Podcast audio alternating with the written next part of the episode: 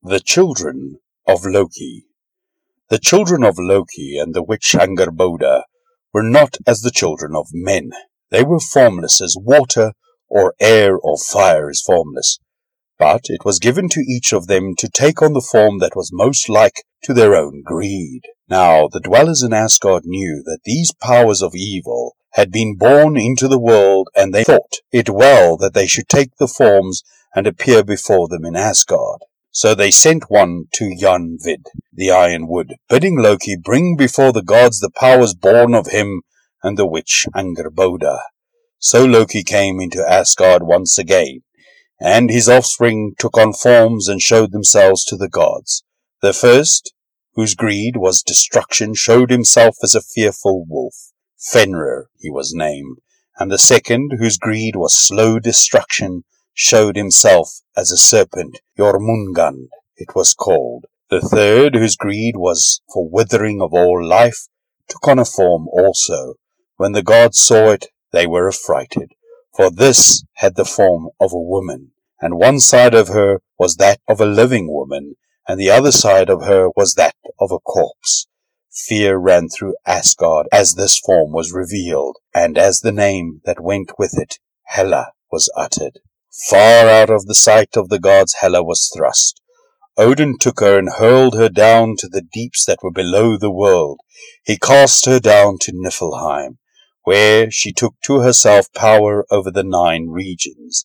There, in the place that is the lowest of all, Hela reigns. Her hall is Alvidnir. It is set around with high walls, and it has barred gates. Precipice is the threshold of the hall. Hunger is the table within, care is the bed, and burning anguish is the hangings of the chamber. Thor laid hold of Jormungand. He flung the serpent into the ocean that engirdles the world. But in the depths of the ocean Jormungand flourished. It grew and grew until it encircled the whole world, and men knew it was the Midgard serpent. Fenrir the wolf might not be seized upon by any of the Aesir. Fearfully he ranged through Asgard, and they were only able to bring him to the outer courts by promising to give him all the food he was able to eat. The Aesir shrank from feeding Fenrir, but Tyr, the brave swordsman, was willing to bring food to the wolf's lair. Every day he brought him huge provisions and fed him with the point of a sword. The wolf grew and grew until he became monstrous, and a terror in the minds of the dwellers in Asgard. At last the gods in council considered it and decided that Fenrir must be bound. The chain that they would bind him with was called Lirden. In their own smithy the gods made it, and its weight was greater than Thor's hammer. Not by force could the gods get the fetter upon Fenrir, so they sent Skirnir, the servant of Frey, to beguile the wolf into letting it go upon him. Skirnir came to his lair and stood near him, and he was dwarfed by the wolf's monstrous size. "How great may thy strength be, mighty one?" Skirnir asked. "Could thou break this chain easily? The gods would try thee." In scorn Fenrir looked down on the fetter Skirnir dragged. In scorn he stood still, allowing Læding to be placed upon him. Then, with an effort that was the least part of his strength, he stretched himself and broke the chain in two. The gods were dismayed, but they took more iron, and with greater fires and mightier hammer blows they forged another fetter, Dromi, this one was called, and it was half again as strong as Læding was. Skirnir, the venturesome, brought it to the wolf's lair, and in scorn Fenrir let the mightiest chain be placed upon him. He shook himself, and the chain held. Then his eyes became fiery, and he stretched himself with a growl and a snarl. Dromi broke across, and Fenrir stood looking balefully at Skirnir. The gods saw that no chain they could forge would bind Fenrir, and they fell more and more into fear of him. They took counsel again, and they bethought them of the wonder work the dwarves had made for them, the spear Gungnir, the ship Skidbladnir, the hammer Mjolnir. Could the dwarves be got to make the fetter to bind Fenrir? If they would do it, the gods would add to their domain. Skirnir went down to Svartheim with a message from Asgard. The dwarf chiefs swelled with pride to think that it was left to them to make the fetter that would bind Fenrir. We dwarves can make a fetter that will bind the wolf, he said. Out of six things we will make it. What are these six things? Skirnir asked.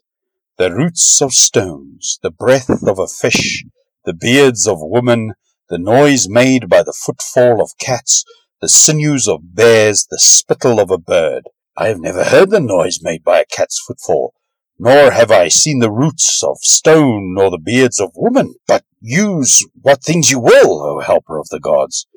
The chief brought his six things together, and the dwarves in their smithy worked for days and nights. They forged a fetter that was named Gleipnir. Smooth and soft, a silken string it was. Skirnir brought it to Asgard and put it in the hands of the gods.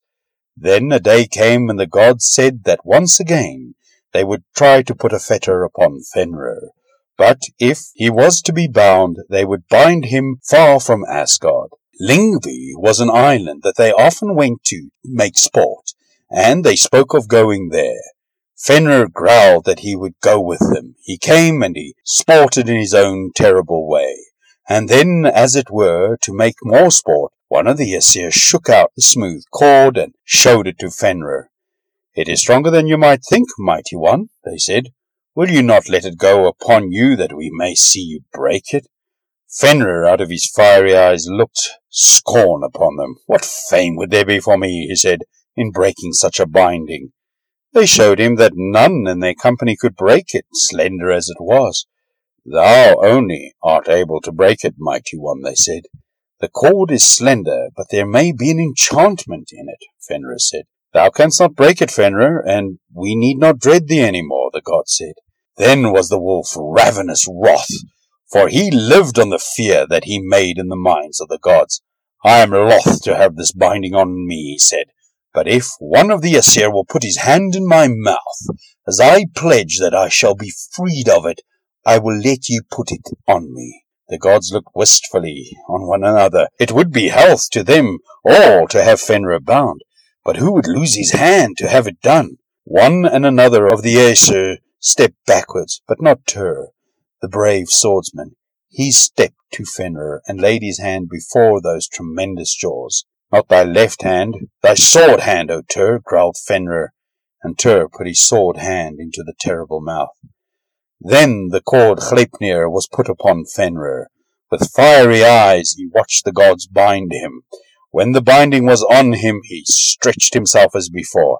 He stretched himself to a monstrous size, but the binding did not break off him.